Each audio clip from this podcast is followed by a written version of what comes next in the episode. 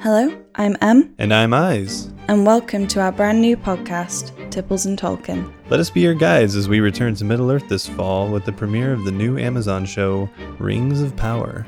We'll discuss episodes with you, tell tales of old, and even bring you a brand new tipple recipe every week to enjoy. You can find us on all major podcast platforms, as well as Twitter, which is at Tipples Tolkien. That is T I P P L E S T O L K I E N, and Instagram at Tipples and Tolkien. So cozy up Pour yourself a drink. and come on a journey with us this fall on Tipples and Tolkien.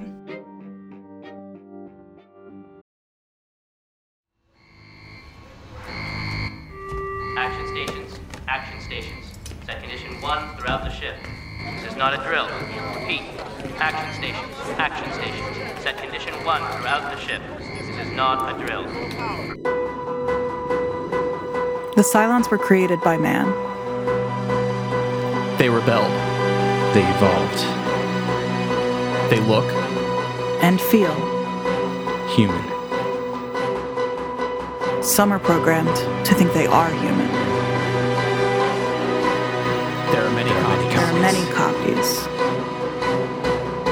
And they have a plan. Action stations. Action stations. Set condition one throughout the podcast. Welcome again to Set Condition One, a night shift radio production. I'm your host, SC1 Actual Caleb, and joining me on the CIC is my EXO Kitsy. Hey, that's me. That's, who That's I you. am. Yes, welcome. Uh, and of course, the illustrious and esteemed president of the 12 colonies, Andrea. Ooh. Hello, I liked that. That was good. Thank you. She gets a feel better welcome illustrious she, today. She doesn't fuck with me as much. So,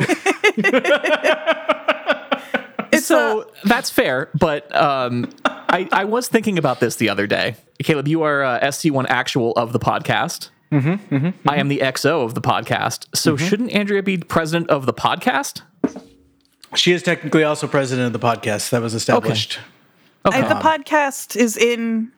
Is part of the 12 You- colonies. So technically, yeah. Okay. All right. Stop trying to take power away from me. Like, can we? I'm not. I'm not trying to take power away from you. What I'm trying to do is make sure we don't take power away from Laura Roslin. I would never. That's fair. We can share. Nah. We can share. Not without free and fair elections. That Yes, correct. exactly. Okay. I actually, after you referred to yourself as president of the podcast in Slack uh, a couple weeks ago, I almost uh, just took that and ran with it and started introducing you as that. uh, but I forgot last week, and then I'm like, oh, I, I feel like I've missed my shot. And then Kitsy called it out today, so I feel like now, now maybe it never- has to be a thing. It's never too late. yeah. It's never too late to do the thing that it's too late to do. That's what I've always said. I mean, we could start this intro over again, but I mean, Don't. we've never done that before. So, like, why start now? So, No, no, it's not canon.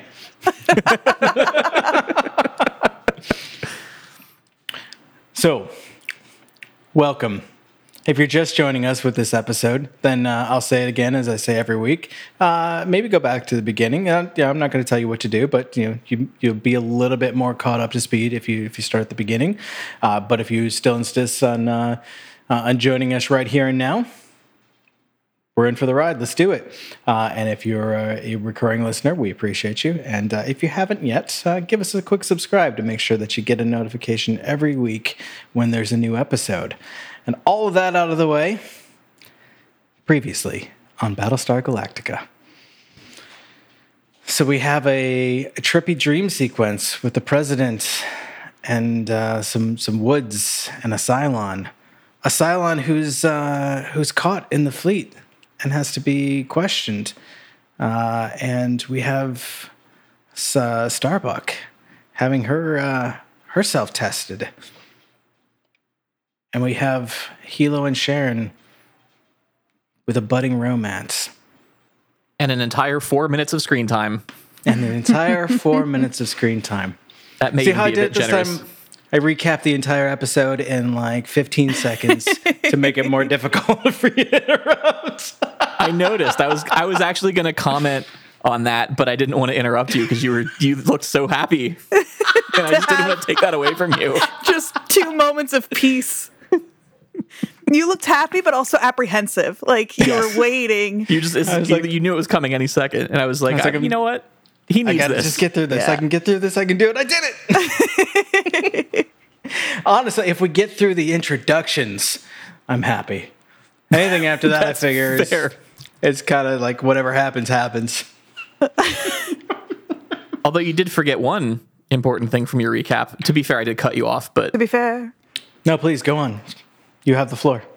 oh, thank you.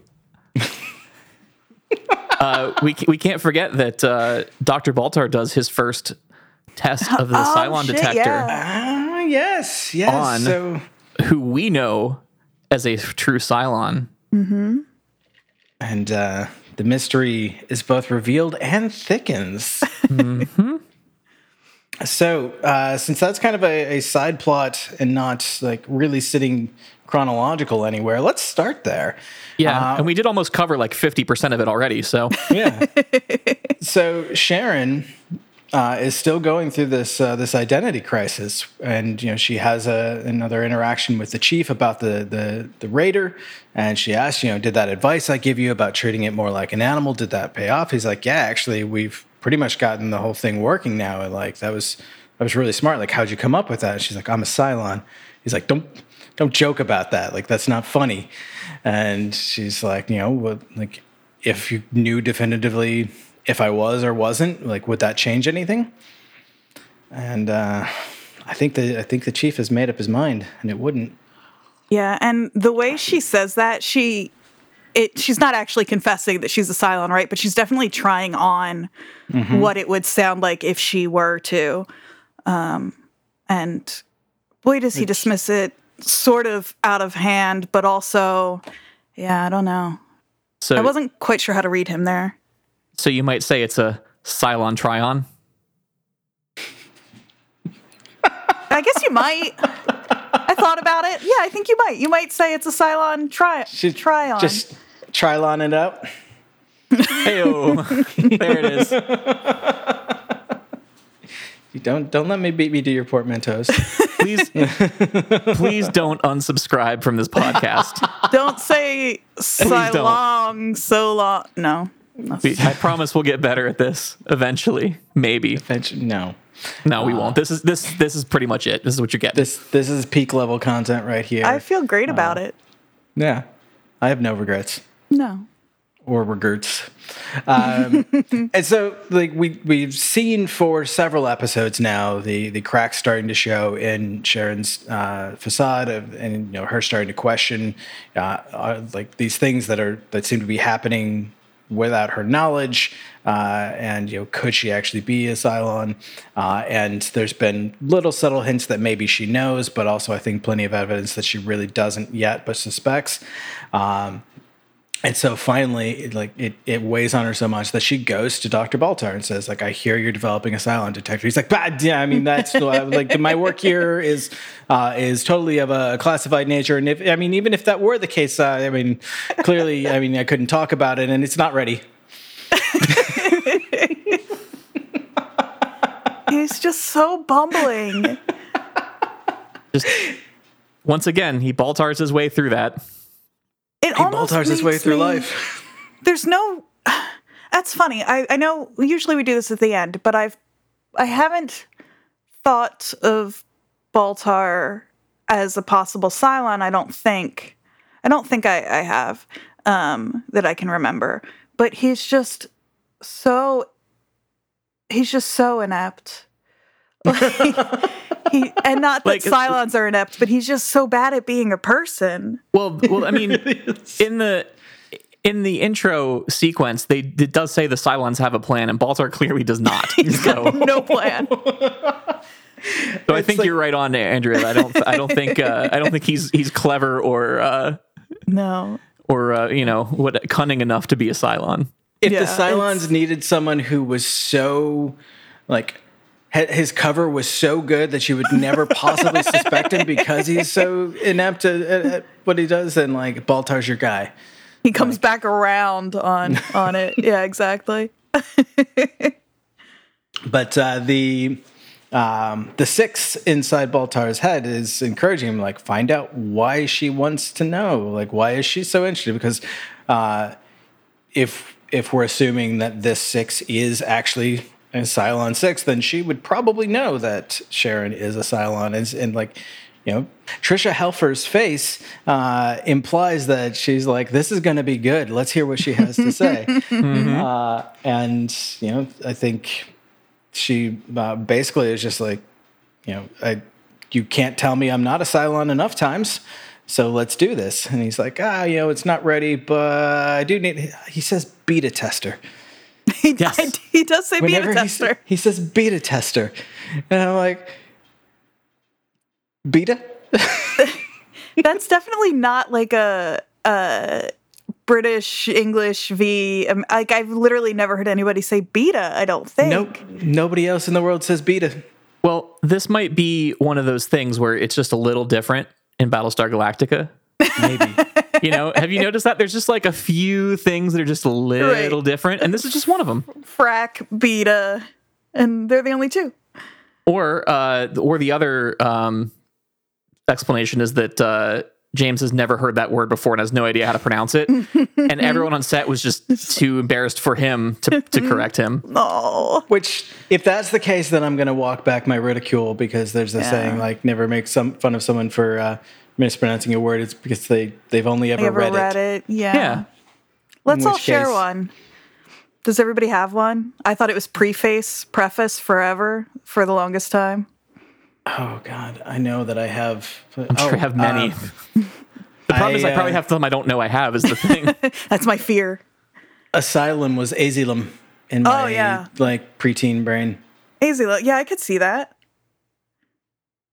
I, uh, I I can't I can't think of one, and it's not because I don't have them because I absolutely do. I just none of them are coming to mind right now. But I do want to share uh, a story my mom told me once about an exchange student that she taught who Okay. the the the the kind of the, the punchline of it was just like you mean to tell me that Kansas is pronounced Kansas, but Arkansas is not pronounced Arkansas, Yep. That's a valid question. right? I never even thought of that. And then I heard that and I was like, yeah, you know, you're right, actually.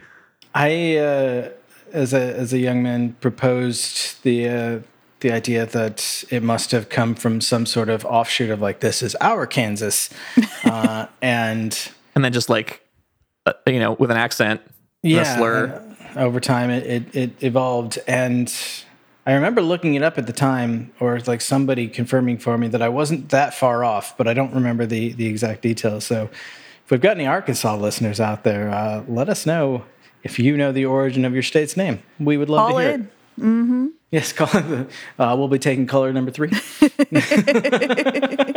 I was thinking the other day while we're doing this, criteria, bacteria are almost the same word, right? But one criterion, one bacterium. It should be Isn't- cri- Oh, am I wrong? No, no, you're right, and I'm I'm thinking like, isn't that a, a case of like the root being like Latin versus Greek or something like that? Because It, it must be I've one of those things, but those two words are just so close. It's usually there's, I don't know. Yeah. I didn't there's an- bother to look it up. there's another fairly famous like plural or singular mix up like that that uh, people often do and i saw uh, an explanation once that that was because uh, one like you know, you're accustomed to like one or the other of a, a latin or greek root so i bet that that's it Probably. That's as much answer as I need. It sounds right to me. this has been andrea's linguistics corner I think I think Caleb opened the corner. He did but you're the one with the words degree so i feel like it has to be your corner Fair. I'll allow it. Um, so Baltar explains this test as being a very simple result. Uh, you know, he runs the the DNA analysis or whatever he's doing, and the screen either lights up in green if you're human or red if you're Cylon. It's a very And, like, sophisticated machine. very sophisticated. My favorite part is this about like 48 lights on the, the screen that all light up the same color. So like that, that implies that there's room for variation that you could be like a part Cylon. Like you could be like 1 16th Cylon on your dad's side, you know? you are 12.4% cylon I was although kind from from the northern Cylon region. I will say if uh, if if six uh, does get her way with uh, with Baltar and they make a baby, then there would be the possibility for that. So Can you imagine the 23andMe results in a Battlestar Galactica universe? You're, uh, you know, 12% Sagittarian, uh, 48% It just looks like a birth Tauron, chart. three percent other, primarily from the uh, the the southern Cylon colonies. Er- Earth? Hold on now. you could be, you could be, yeah, you could have, you could have Earth DNA. I don't even know what that would look like. Um, probably a lot Yes. like ours. oh, so it would look a lot like Cylons then, because we look like the Cylons now. No, no, they look like us. Oh, that's right. We came first. That's did Are we? we? We created them. Cylons Did were created by man. Yeah, It's in the opener. It's true. Oh, right, right, right. that's I canon. read it. I read it on screen, so it has to be true. so uh, Baltar runs the test on Sharon, and uh, you know, notes to us she is in fact a Cylon, and so the screen lights up bright red, and It's at that Uh, moment that he realizes he has not thought this through. and I love the sixes like egging him on, like, okay, think about what she's gonna do when you tell her. Will she be grateful or will she rip your head off in order to avoid being uh, exposed? And of course, Yep. Baltar immediately is like, "Duh," like slamming on the keyboard, like everything is fine. Oh, look at that! Oh, like uh, oh, it's green. Which, It's as so we've green. learned, uh, you know, I'm starting to think that every time we see him use a computer, um, specifically in the episode where uh, I think that was last week with Shelley Godfrey. Was that was that 2 weeks ago? I can't remember. Um, you know, he's he's trying to delete the picture. He's just kind of pounding on the keyboard aimlessly, and he's doing it again here. So I think maybe that's just how he thinks you're Computers supposed to use a computer, or maybe that's how you use a computer in Battlestar Galactica. I don't know, but that's kind of like his go-to is just like. "Eh, click, clack, click, clack. If I just hit enough random keys, maybe something good will happen. He's like a dog trying to check email. I mean, if we're being honest, that's how I get through most days at work. Me too, fair. Just trying to push the right combination of buttons to get the lights on the screen to line up in the right order with the right color. Make them He doesn't green. get that far though. He just yeah, he just has to lie. It's And so, so- bright. he manages to to turn all the uh, the lights green, and he's like, "Oh, look at this! A, a very very bright green, very very much human." Like, yep, nope, nope, no Cylons here. Uh, And, and very green, very bright, very, Very, green. very bright, very bright green. Uh, very much Baltar, Baltaring his way through this interaction, and of course he hesitated at first because it was red. And Sharon's like, "Uh, what's what's the deal here?" And he finally tells her, and she's like, "Oh, great! Like, you had me worried for a second. He's like, "Nope, nothing to worry about." Well, I love too that that uh, he, he's she's like, oh, what's t-, you know like everything wrong? He's like, oh, I'm just interpolating the results, and sh- she's like, I thought it was just red or green. He's like, well, it's a little more complicated than that, and it's green. it's the most Baltar of things. Oh god. I love him. I, I wouldn't be surprised if the fact that there are like a matrix of sev- several different dots that, that light up are really just him trying to make it look more impressive and complicated than it actually is. Like I could see him doing that. The reason it's taken him so long to uh, build the Cylon detector is he spent all that time on the, the front end and hasn't done any of the like actual testing in the background. Yeah, that sounds right. He, he doesn't have an app. He just has a website. He spent weeks on the spacing between those dots. You know, A/B testing with uh, focus groups and stuff. Guys, his actually his like his doctorate is actually in UX design. That would explain so much. IT jokes for some people. So now that uh, Gaius has been let on let in on the secret that we know, uh, clearly he's going to act on that immediately and notify someone, right? No, of course not. Why would he do that? why would he not you know why, why would he bother to reach out to the commander or the the xo or even Gaeta and say like hey i think it works and like maybe check on your, your lieutenant or your no he didn't do I that don't. He's just has made a bad. Like, has he made the right choice yet once? No. And the answer is life. no. Yeah, right, exactly. But also, I do love him. It's. well, I guess the heart wants what it wants, but like, He's a very lovable buffoon.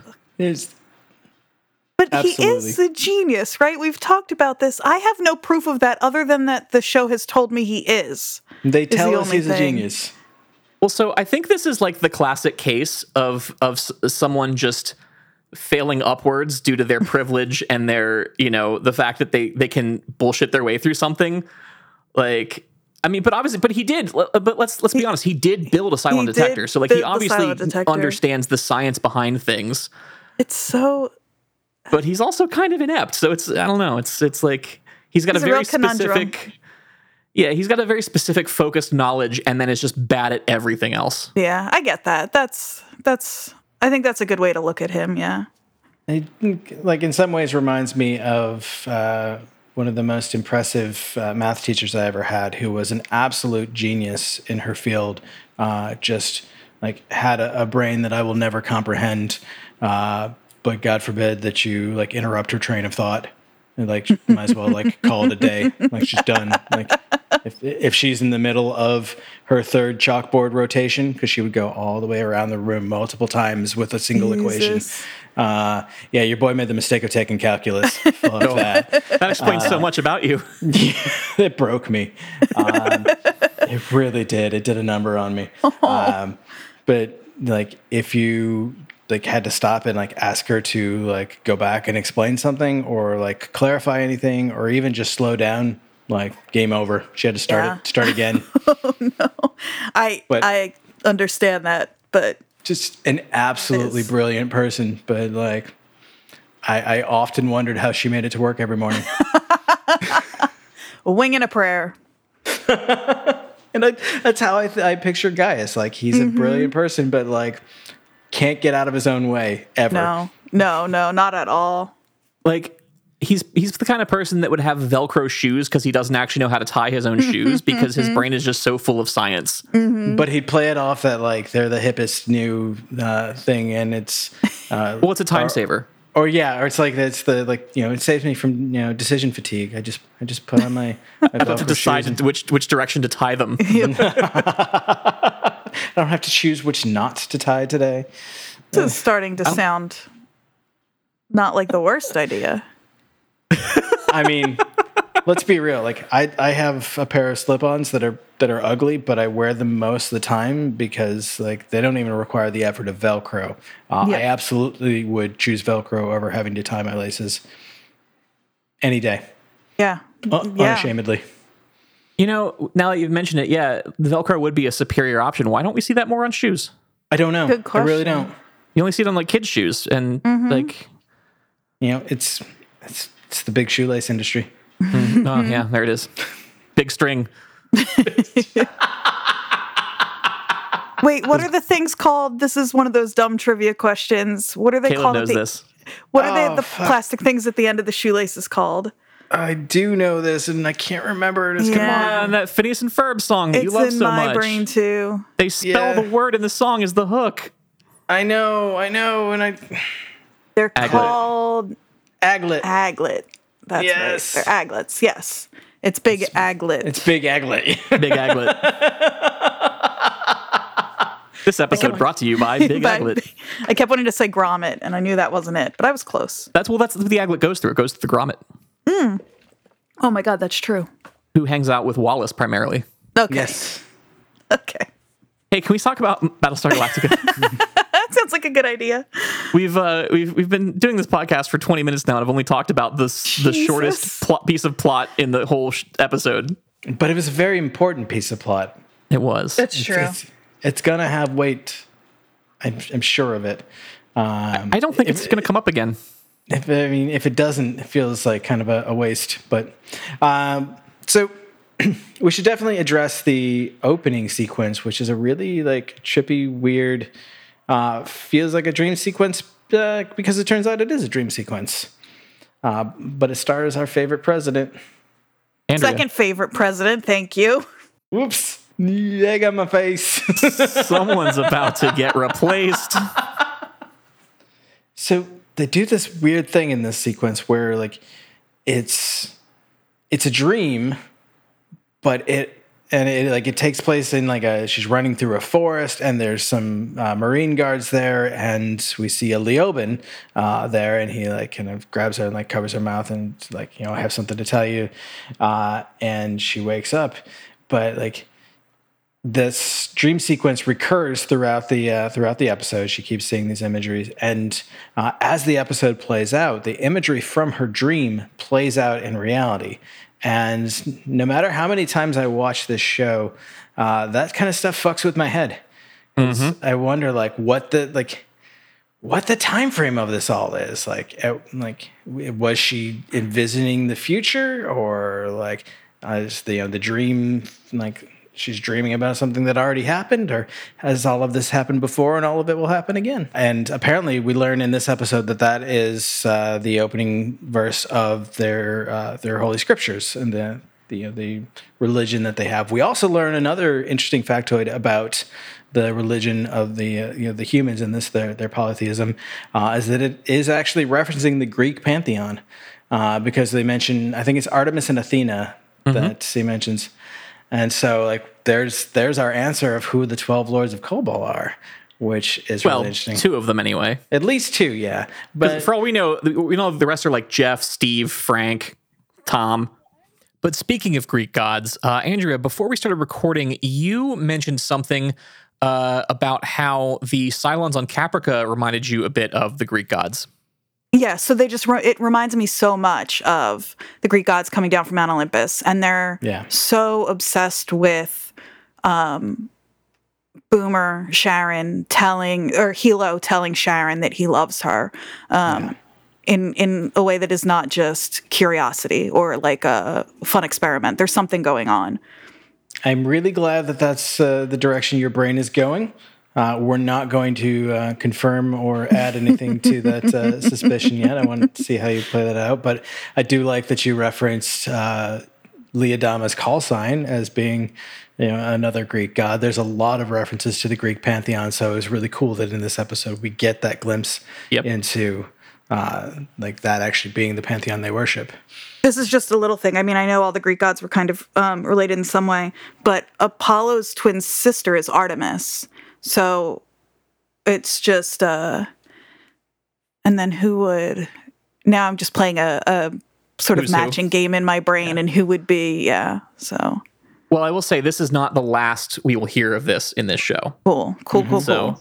I'm excited. Uh, but I don't want to say too much because I don't want to give anything away. But uh, yeah. yeah. But this- what were you going to say? I was literally going to say this is not the last we're going to hear of this. um, that is what I was going to say. But uh, so yeah, so you referenced Boomer and and Helo, and so the the their their little you know two and a half three seconds of, of screen time this episode. um, you know you've got uh, you've got Doral and and a six uh, chilling on a, on a swing set. Uh, you know, down in the schoolyard. Legit too. Six and Julio down in the schoolyard. uh, anyway, uh, you, Oh man. you got them chilling, talking about, uh, you know, talking about uh, how like Six is starting to refer to, uh, to that particular Cylon model as Sharon, and, he, and she's like, oh well, you know, she's she's one of them. I think of her as one of them. She acts like them. She is one of them. Whatever. Blah blah blah. You can tell that Six doesn't really like her, kind of. You know, there's a little bit of like, mm, not a fan of you, but but then Sharon comes running up and just like just comes walking out of the woods like we had sex, like just just blurts it out like no hey how are you? How's it going? Good to see you. Just we had sex. I love how like seemingly in charge Six is, at least in like this smaller group. We don't know yet where she fits into the larger Cylon hierarchy, if there is one. But whenever she's on screen, like Tricia Helfer is calling the shots. oh she's definitely the dominant personality uh, of all the Cylons we know I love that. By and, far. Uh, uh, so, Casey, I think you brought this up in a recent episode, and like, what is their their motivation for this experiment with Helo? Uh, and it very much seems to be like a, a sociological thing of like trying to understand humans, what makes them human, and like, can they like I don't know if it's you know can they emulate that or can they be that or both?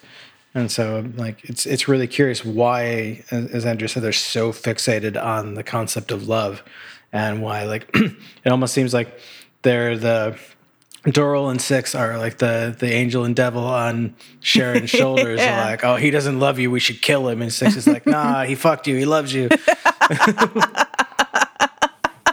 I'm not sure which Yeah, is which in this scenario. Yeah.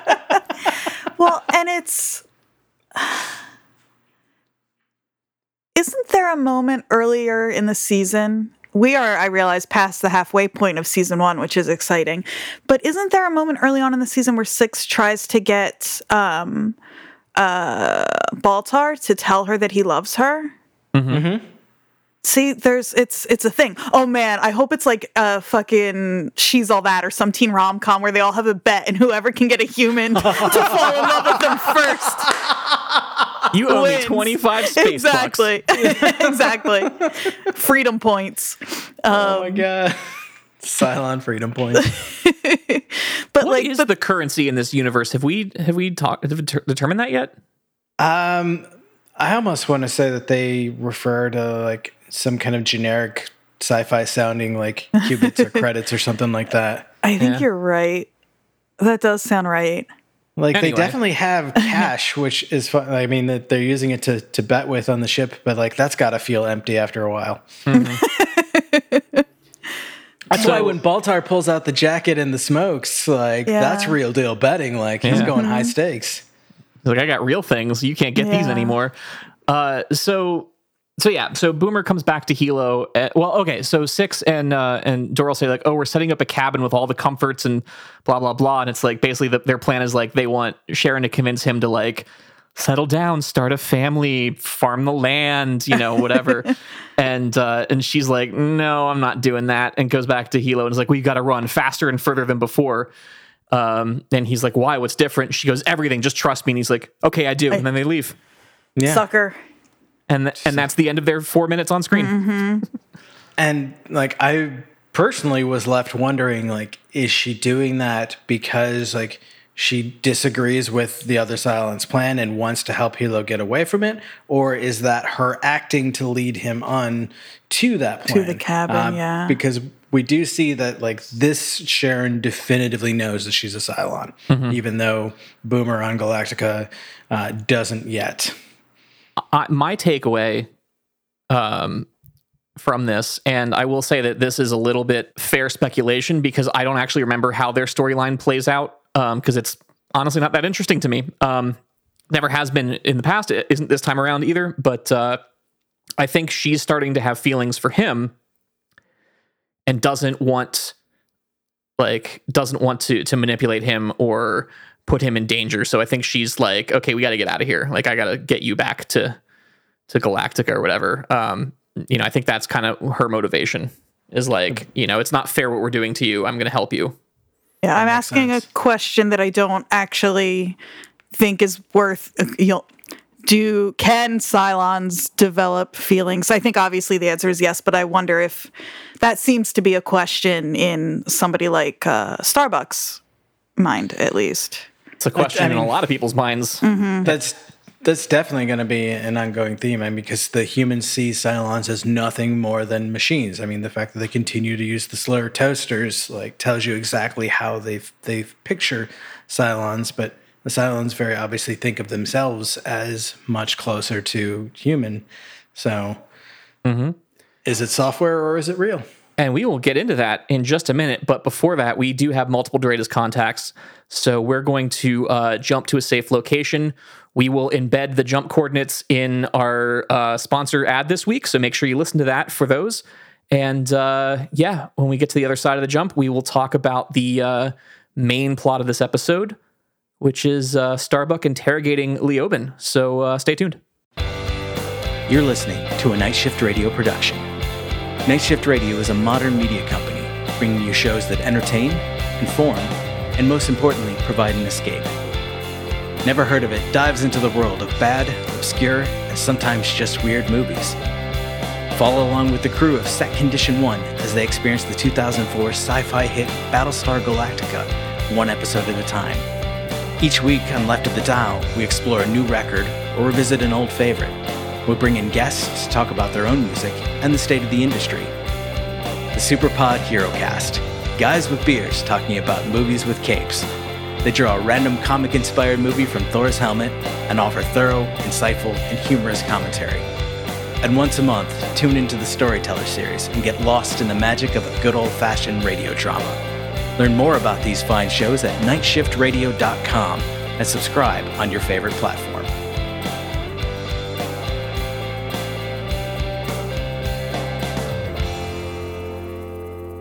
We've we've com- the. I, I haven't found a, a non-awkward way to come back from the break yet. We're halfway We through season did one, and. I'm still I'm still trying to figure it out. Uh, We done jumped. we've completed the jump. Are all the listeners accounted for? Yes, we're all here. Excellent. And uh, we have a, a, a new uh, guest with us today. Penelope has decided to join me on the desk. In the CIC, so- if you will.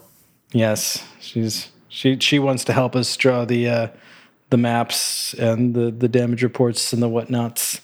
He's allowed. Oh, look at you. So She's got whatever bad you ears. hear, whatever strange noises you hear from here on out, it's her. Is she just like chilling on your desk? Is that what's happening? Mm-hmm. I love it. She does this sometimes. One trivial detail that has absolutely no bearing on the show whatsoever, but I demand to know at some point is if the Sharon on Caprica right now is the same one that walked onto Ragnar Anchorage and said, "Don't worry, we'll find them." In the uh, the miniseries. Oh. Like I said, it has no bearing on the show whatsoever. I just I want to know. I don't think we'll ever know. We, I don't I don't think we will ever either, but I want to. I will say we don't have any reason to think that it's not. It's true. Um, but getting to the real heart of this episode, a Cylon has been uh, discovered amongst the fleet. On the uh, this time, it was the Gemenon Traveler.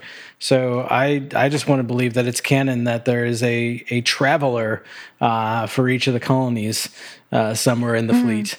So there there are twelve travelers. Which I mean, was that like a a special like intra colony shuttle designation, uh, or something? I don't I don't know. I I want to know more about the uh, the, the world. Uh, of of pre Cylon invasion, uh, but a Boy, do I have good news for you because there's a whole show about that.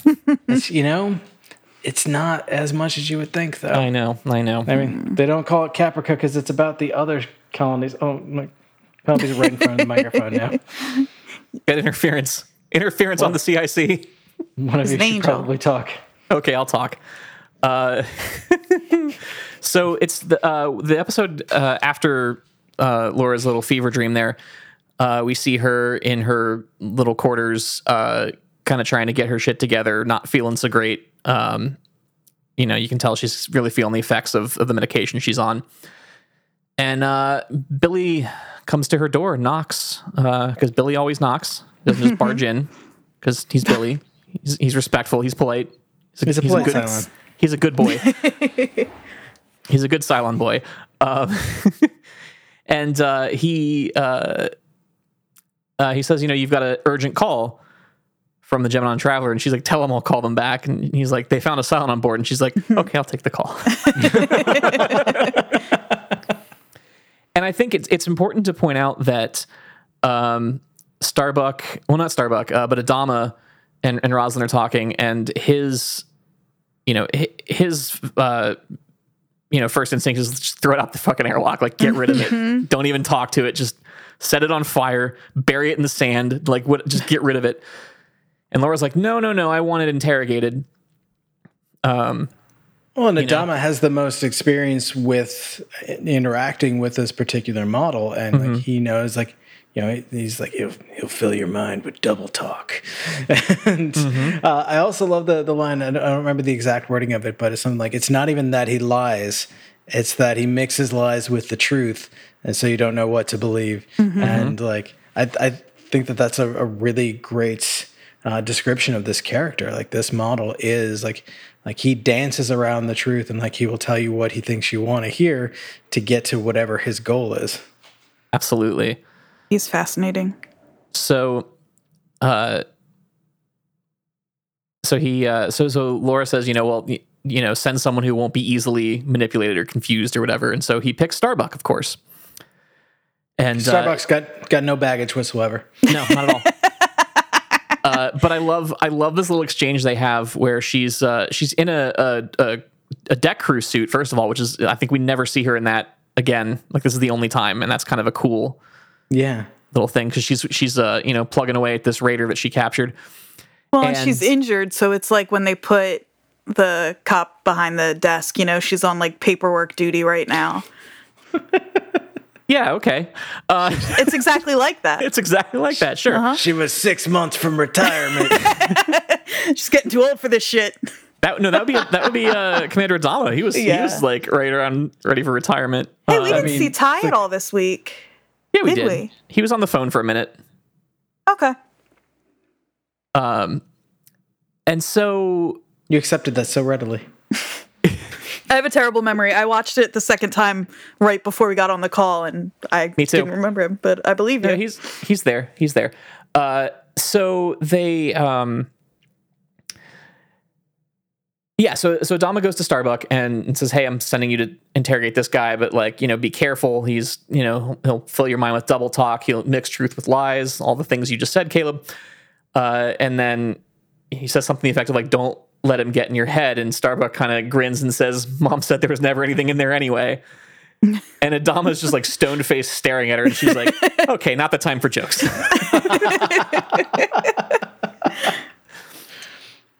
uh, but they send her over, and she hobbles in on with her cane and sits down at the table. Uh, well, no, before that, she- before that, she's standing outside the room that they have him chained up in, and is talking to one of the the marine guards, and she's like, she points out that he's sweating.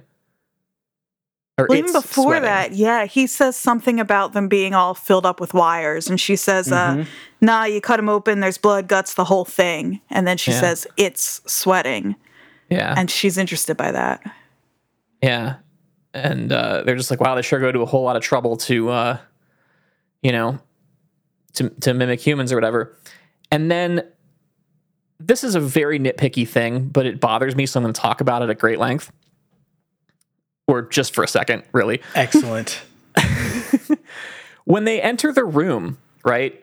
You've got Starbuck and the one Marine guard on the outside. So help me God if this is about architecture on.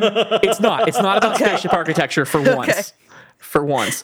Although that room is much bigger than it needs to be. But I'm willing to let that go because what happens is uh you know the door the door can only be opened from one side because you don't want the prisoner escaping.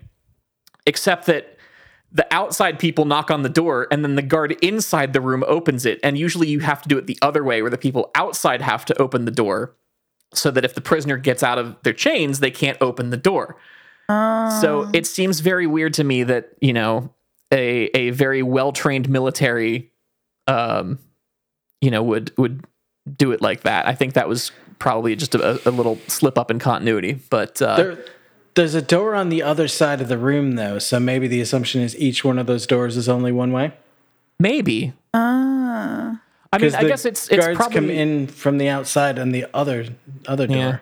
I guess it's also probably fair to say that the Gemini Traveler probably isn't a military ship and doesn't have a brig. Yeah. So they're probably just using whatever like makeshift area they have. Like that's probably the laundry room. It's a conference room. Yeah, conference exactly. room. It's, it's where they have their video, uh, their meetings and their video calls. Can everybody see me? Take them to the laundry brig. Why does it smell like fabric softener? Futurama reference continues. Uh, so yeah, so they they they go. Uh, she goes in. She sits down. He's got his Very face, Silence of the Lambs there. yeah, his face down on the table and slowly, you know, picks his head up. And she goes, "You sleeping?" And he goes, "No, praying." Praying. I love that line. I, I don't think the gods answer the prayers of toasters. it says God hears everyone's prayers, uh, and like Starbucks just like just kind of lets that roll off. Doesn't engage in like trying to dig into his theology. Just starts right in on the questioning. You know how many Cylons are in the in their fleet, uh, and he tries to like, oh, I'm sorry, we haven't been introduced. I'm Leoben. How many Cylons are there in the fleet? I have no idea. What's your name? Like he like just kind of starts right in on like trying to chisel away at uh, her uh, like her strength and her like you know tough demeanor to like get into her head, and he's trying to find the right thing to do it. And it's when like, you know, he refuses to answer like her questions and he says, you know, just my mission was sabotage. I'm not going to tell you any more than that. And she gets up to leave and he's like, you're Lieutenant Starbuck, aren't you? And she's like, what? Stops her dead in her tracks. It really does. And he's like, "You are. I knew it. Uh, I was right. I was right. I saw it. I've seen it." And this is like him starting to sow those seeds of like, you there's a connection between us. Like I've seen this, and then he uses that line. All of this has happened before, and all will happen again. And she's like, "How dare you quote scripture?" I'm like, "Mm, I'm very angry about that. Uh, which I don't know. Starbucks not particularly religious. She she prays when they. Uh, you know, when the, the situation warrants, but I feel like she's not a, a particularly devout follower of the gods. Right. Well, as they say, there's no atheists in foxholes. that's, that's, that's true. Uh, but then uh, Leoben gives up that his uh, supposed sabotage was a warhead planted on one of the ships set to go off at 1830 hours. So it's, it's this another threat like, countdown. yeah, yeah, countdown to disaster. Uh, and uh, I feel like Starbuck doubts him right from the get go. Like, doesn't even believe that there is a warhead. But of course, like they have to take the threat seriously, and so that begins a fleet-wide search of, you know, like looking for you know radiological devices. Uh, and also, Adama tells Tigh to like have the fleet go to a, a you know a safe distance from each other. So if there is a nuke, it you know uh, diminishes the uh, the the damage that can be done. Uh, but we start to see like maybe this is all part of a plan. A plan to maybe spread all the fleet out so that they're defenseless. And so like Starbuck just kind of keeps going in and like starts kind of ramping up the interrogation uh, to the point where we, we, can legitimately say she's torturing him.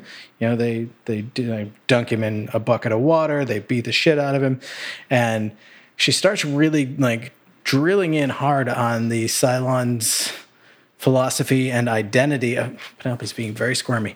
Uh, uh, of, uh, of being as human as they can be because she's like you know basically like you understand here like we're going to make you hurt.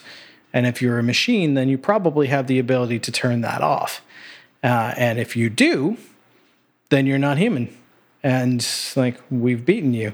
And if you don't then you're like you're going to hurt.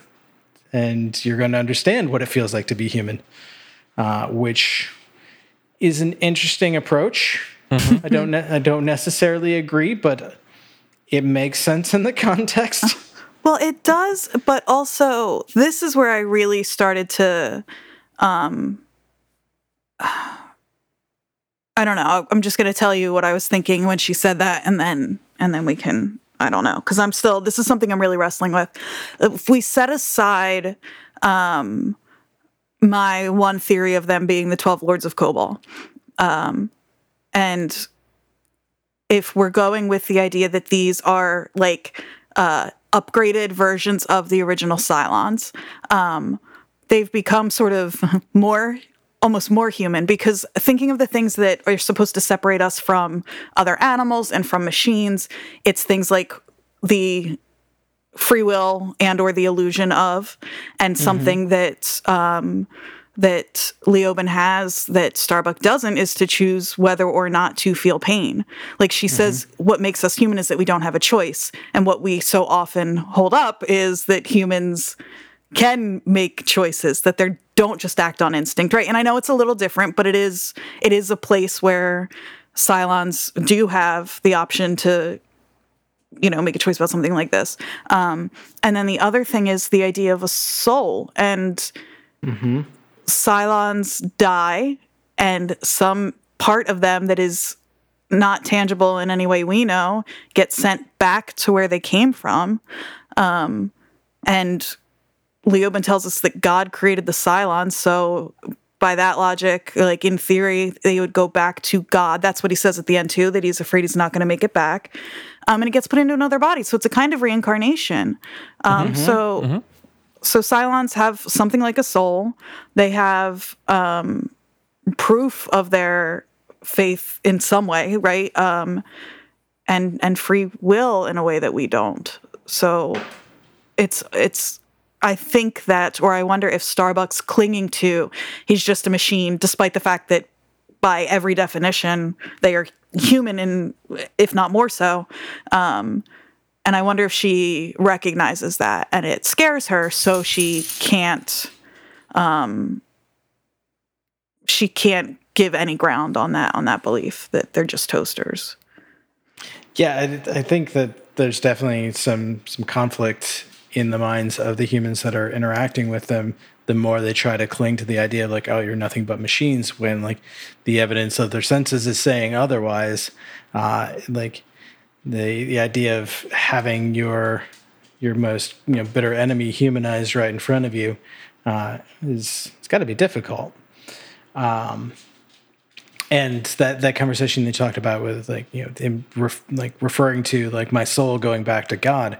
There's a moment where Starbuck, in her like own brilliance, realizes like the only reason you're talking to us at all, instead of just like offing yourself and traveling you know happily back into a new body, is you're afraid you won't make it. You like we've gone a little bit too far from home. And He's out of know, you're- Wi-Fi range. He's out of Wi-Fi range. He's, he's got no bars, uh, and he, he like she kind of hits the the nail on the head here with, you know, like he might genuinely be afraid that if he dies in this body, like that's it for this this copy of Leoben like is no more. Like there, there's no second chance. There's no reincarnation, uh, and I think that that's a really interesting idea because we don't know what the limitations of that technology really are. Uh, we only know from Leoben's admission and Six saying it in passing that they do download into a new body. Like that's all we know. It says a lot about I, where it raises many questions about like identity and personhood that he is afraid to lose wh- whatever idea of you know this Leoben is, um, and he's connected to that in a way that I think they don't, the, the humans don't expect. Is my guess. also it's it, speaking of like identity um, and personhood you know there's a lot of um, you know dehumanizing language that especially um, starbuck and adama uh, both uh, papa and little Baradama. um, they both use where um, you know if someone refers to leoben as he they kind of correct and say it's, it's not a he it's an it. And it's like it's very oof. Like it's, Yeah. it's just it's very dehumanizing which i mean i get i know that's the point they're trying to say like this is not a human. Um but uh you know i can I can see how that would be a very like alienating thing to be referred to as it and, and, a it's thing interesting- especially when you're trying so hard to be Yeah. a person Well, and it's interesting as a viewer, you can't help but then um, start to like uh, empathize a little more with the Cylons, um, and so I, I have to wonder if that's intentional. I, I don't wonder. I'm I'm sure that that's intentional on the writer's part. They want us to struggle with that, right? Yeah, I mean, we're it's definitely not a cut and dried space adventure where there's very clear good guys and bad guys, and the you know we know the good guys are going to make it out of this. We don't know who the quote good guys are, uh, or if there are any. And I would venture to say, from what I've seen so far, uh, there might not actually be any true like heroes or villains in this show. Uh, it's a lot about perspective. Yeah. and and much like you know life here on earth that in our society you know it's it's not good it's not good and evil or you know good and bad. It's just everyone's got a different perspective mm-hmm. And it's uh, way more complicated than that um Some I- of I those saw- perspectives are just bad, though. so, I want to be very clear. so, some of them they're bad but like but I know what you know, mean. Nobody thinks that they're the bad guy. Exactly. y- Right. Like no one, no one goes like, "Y- you know what? We're the bad guys. We're gonna be the bad guys. You know, everyone thinks that they're the good guys. Are And we the baddies? Exactly. exactly. So, you know, I think this is very, you know, obviously the Cylons, you know, believe that they have uh, that what they're doing is is a righteous and you know good thing because they're they're you know ridding the universe of humanity that that you know did so many terrible things, and of course humanity's like, yo, we left you alone for forty years. Why like? Please don't kill us. What the hell? so like you can see bo- you can see where both sides are like obviously we're the good guys and they're the bad guys and you can see it from both ways for sure. That plays out perfectly in a, a brief exchange between Starbuck and Leoben, where Leoben uh, tries to say, you know, uh, I know that. Um, you know, they, they're talking about love, and she's like, "Do you even know what that means?" He says, "I know that God loved you more than all other living creatures, and you repaid His divine love with sin, with hate, with corruption, evil." So then he decided to create the Cylons, and she replies, "You know, the gods had nothing to do with it. We created you, us. It was a stupid, frakked up decision, and we have paid for it. You slaughtered my entire civilization. That is sin. That is evil, and you are evil." And like they're speaking very much in absolutes here but like mm-hmm. it's like we see like in the like the cleanest way you can possibly break down the human and cylon perspectives here the, the mm-hmm. cylons believe that they're they have the moral high ground that humanity is, was corrupted and evil and they're just cleansing that. And the humans are like what the fuck? You killed us all. Which I mean, fair. Yeah. yes. You can't argue with that. I think my favorite thing uh, about this episode is when Laura Roslin shows up. yes because you know Starbuck is basically you know drowning this man in a bucket, and uh, Laura Roslin just like, "What the fuck are you doing? Like, what is this?" And You know we don't have unlimited water. Yeah, like we've established already that that's like a valuable resource. Um, but you know, Starbuck even says like it's a machine, so there's no limit to the tactics that I can use. and and uh, and Roslin's like, so what have you? What do you know? And Starbuck's like, nothing. Learn nothing. She even says, like, you spent the last eight hours torturing this man, this machine, whatever it is, and you don't have a single piece of information to show for it. Like, Roslin doesn't pull punches at all. Like, she gets right to the core of it. She has had it. She woke up not feeling great today, and this is not what she wanted to deal with, and she is not putting up with any shit today. But but then I, I love it because she confronts Leoben herself, and you know has the guards take the handcuffs off, and uh, says, you know, I will, you know, guarantee your freedom and your safety. Uh, you know, let you escape whatever if you just tell us where the bomb is and you know you think that that, that she's being genuine because like that's you know she is kind of a softie and she's not a, a real hard uh you know negotiator or like like you, like you don't see this coming but uh, essentially he tells her there's no bomb and she's like cool throw his ass out the airlock. And i love that he, like that heel turn because like you just don't see it coming And Starbucks is like, you you can't do that. Now that I've already told you the truth, and she's like, I can and I will. Look Yeah. at me, you lost perspective, which is not the first time someone's been uh, accused of that. Uh, and you know, someone's always calling out someone else for uh, losing perspective. so during the time I've allowed you to allowed him to remain alive and captive on this ship, he's caused our entire fleet to spread out defenseless. He puts insidious ideas in our minds, more lethal than any warhead. He creates fear, but you're right. He is a machine, and you don't keep a deadly machine around when it kills your people and threatens your future. You get Yep. rid of it. And mm-hmm. she's like, all practicality, just like, nope. Like, we know exactly what to do here. And what I love here too is that like it's a complete 180 because you know in the beginning of the episode she was like no you know she's calling him him and it's like no I want mm-hmm. him to be in- interrogated I want to learn, know what he has to say and Starbucks like he's a machine I can torture him blah blah blah and there's just they both just switch viewpoints Yeah. like that and it's very interesting. Um, but right before Roslin uh, makes this order and has him executed, uh, Leoben drops a bit of a bombshell accusation Ooh boy does he. about our favorite commander. Or, well, I guess we assume that it's the commander. He just says Adama is a Cylon. And we don't know which Adama. I But- gasped. That was And And Andrea, you know the thing about Leoben is it's not just that he lies. That would be too easy. it's that he mixes, up. lies with the truth. And of course, like, you know, what left me wondering there is, you know, had Roslin already decided like they got what they needed out of him and they're going to kill him, uh, or was it a split second decision she makes right then and there? Like, if he's going to tell me this, then he'll tell other people, and that will like that'll spread, Oh, and that's shit. that's dangerous. Like, is that the moment that. she says that he's too dangerous to keep around?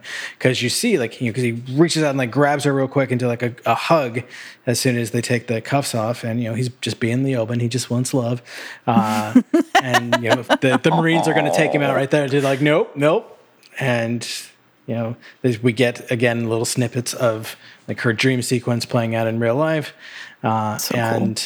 Like her like he, him making that accusation and her saying like nope throw him out. And starbuck is wrestling with that like she's like he's definitely gotten in her head. And um that feels like it feels like a setup. I mean the way that he talked to her in this episode about like you know something about like you know maybe in like in the in the past like i was your jailer like like there's a weird sequence there like what the fuck is that about and like we we know that like he at least claims has the ability that he has the ability to see the future like like how deep in starbucks head is he Tell me, Extremely. Clarice, are the lambs still screaming? It's he's just he's in yeah, Yeah. he's in there. and uh, who's it? Uh, like Callum Keith Rennie uh, is just so good. Is so creepy in this role. I um I looked him up because in my head he was um um I this is not a joke. This is not to reopen the Lost Corner for a second time today, but he reminded me so much of um, the actor who plays Jacob on Lost. Um, and there's so much ambiguity on that show, and there are so many characters who say one thing and mean another that I just like. I I had to double check that it wasn't him, and it's not. You, of course, are are not allowed to uh, to do any of this research, but I, I've done a little poking around, and there are people who have written uh, articles about the the corollaries between Lost and Battlestar Galactica. Yes, So yes. one of these Boom! days, your Boomer. your faith will be rewarded when you're able to actually read those. In like two years when we finish the series, you're gonna get to look at all of this stuff. Oh no. I have 12 different papers in my head that people I'm sure have already written and I can't even check. So, bummer.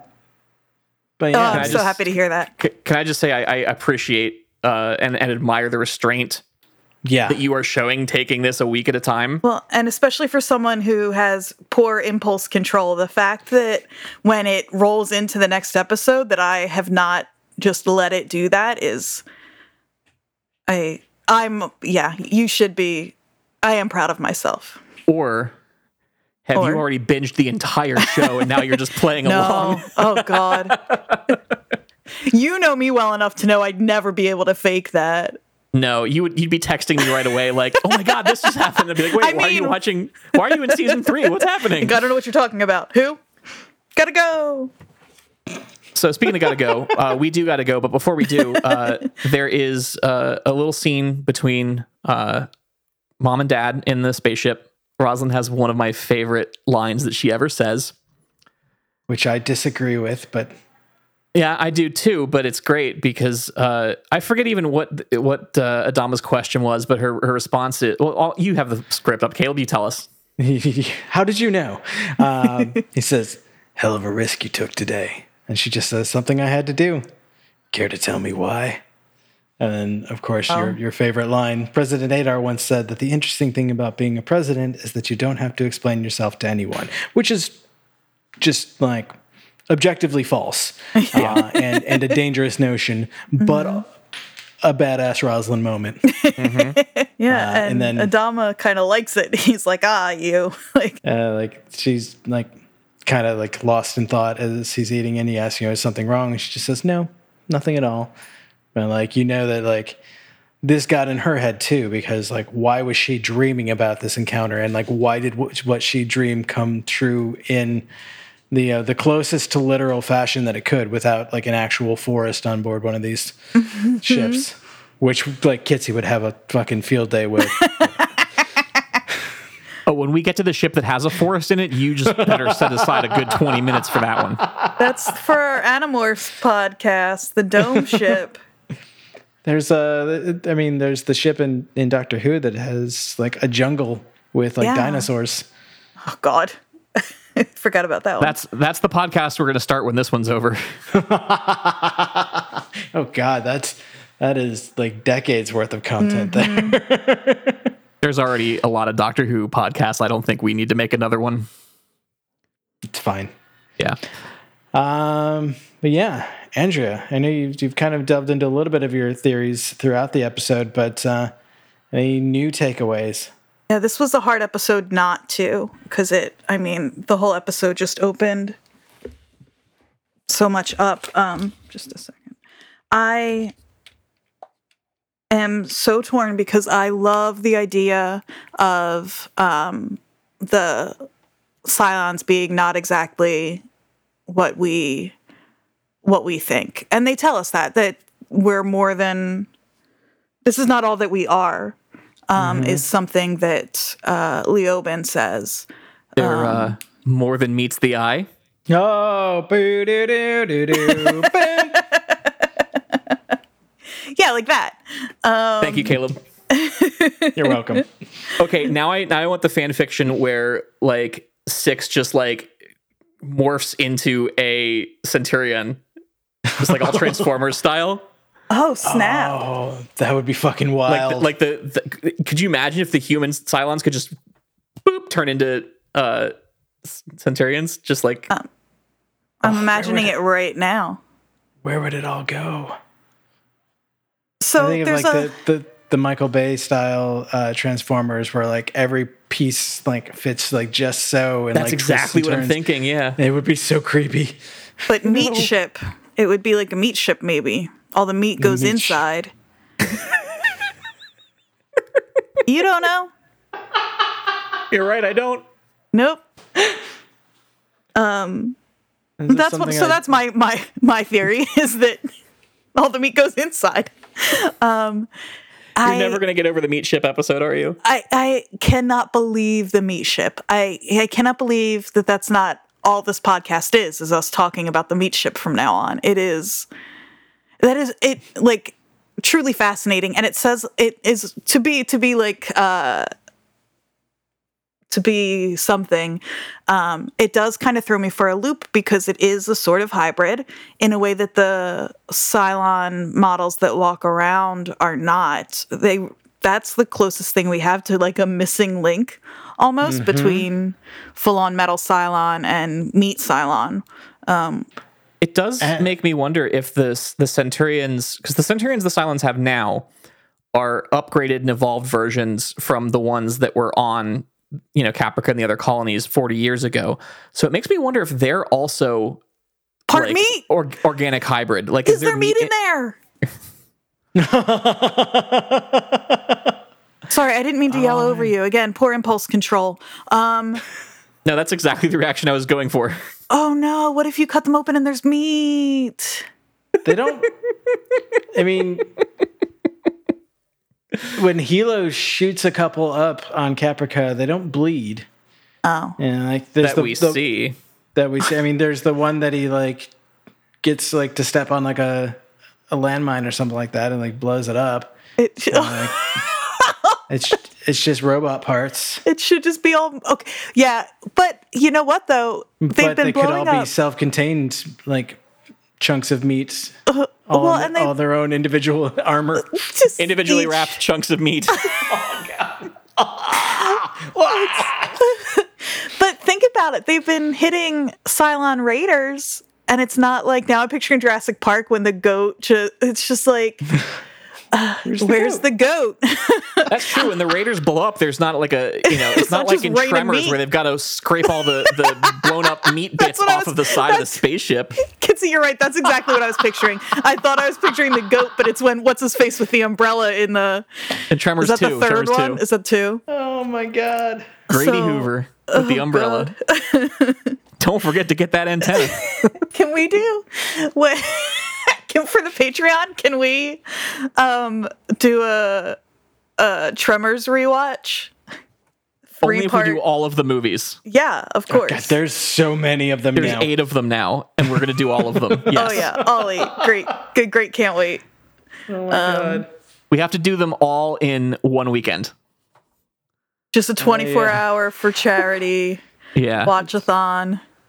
Yeah, great. Can't wait. Yeah, yeah, like we'll, we'll do it like RiffTrax. So like we'll just record live as like it'll be a watch along. It won't even be Yeah. a, like a recap. That's Oh my great. god! So, uh, like when it's safe to travel again, get the entire night shift radio crew together in one room and just record us watching the Tremors movie. That's Yes. so Yes. fun. I would love don't- that. I would hate it, but I would love it. this definitely needs to be a group effort. Oh yeah, Yes, I agree. The whole the whole crew. funny. All right. So- So, with all that uh, said, uh, I think that that's a, that's another episode. Uh, like an we did it. We did it, yo. We did. So once again, if you've uh, if you've enjoyed this journey with us and you have not yet subscribed, go ahead and click that subscribe button in your uh, pod service of choice. That way, every week there's a new uh, episode in your pod box, and you can keep up with us. Uh, and if you're not yet uh, watching along, uh, I don't know how you restrain yourself, but you can, uh, of course, check it out on uh, NBC Peacock, which just uh, just launched. They have a, a free tier and hopefully this show is on that. I actually haven't double checked myself. It is. because, yeah. Okay, good. It- that's Good. how I've been watching it. But it's there are like twelve different ways to get the premium account. Like if you have, um, Yeah. and it's also there's only one ad um, on the free Look at that. version. That's yeah, nice. it's, it's yeah. I know we're not being paid by them, but if they want to pay us, they're welcome too. But it actually is a. Uh, it's been yeah, it's been. Um, I derailed myself. It's reflex. I hate myself. Peacock's great. Yay! This uh, this episode is not sponsored by NBC or Peacock, but it could be. Get at us. Uh, Hey, Mr. course- NBC, give us a call. yeah. Joe Peacock. Joe Peacock. Uh, I, I would believe that that's actually a name uh, at that network. Uh, and of course, if you uh, if you've enjoyed this journey and uh, haven't checked out any of the other shows on the Night Shift Radio Network, uh, you can check us out at nightshiftradio.com/shows and uh, and enjoy all the other amazing and exciting, thrilling content that we have for you. It's real good. But with all that said, we're going to jump away to our next rendezvous point, and we'll see you there next week. So say we all. So say we all. So say we all. Begin jump prep. We're leaving. We'll be back. Start your prep.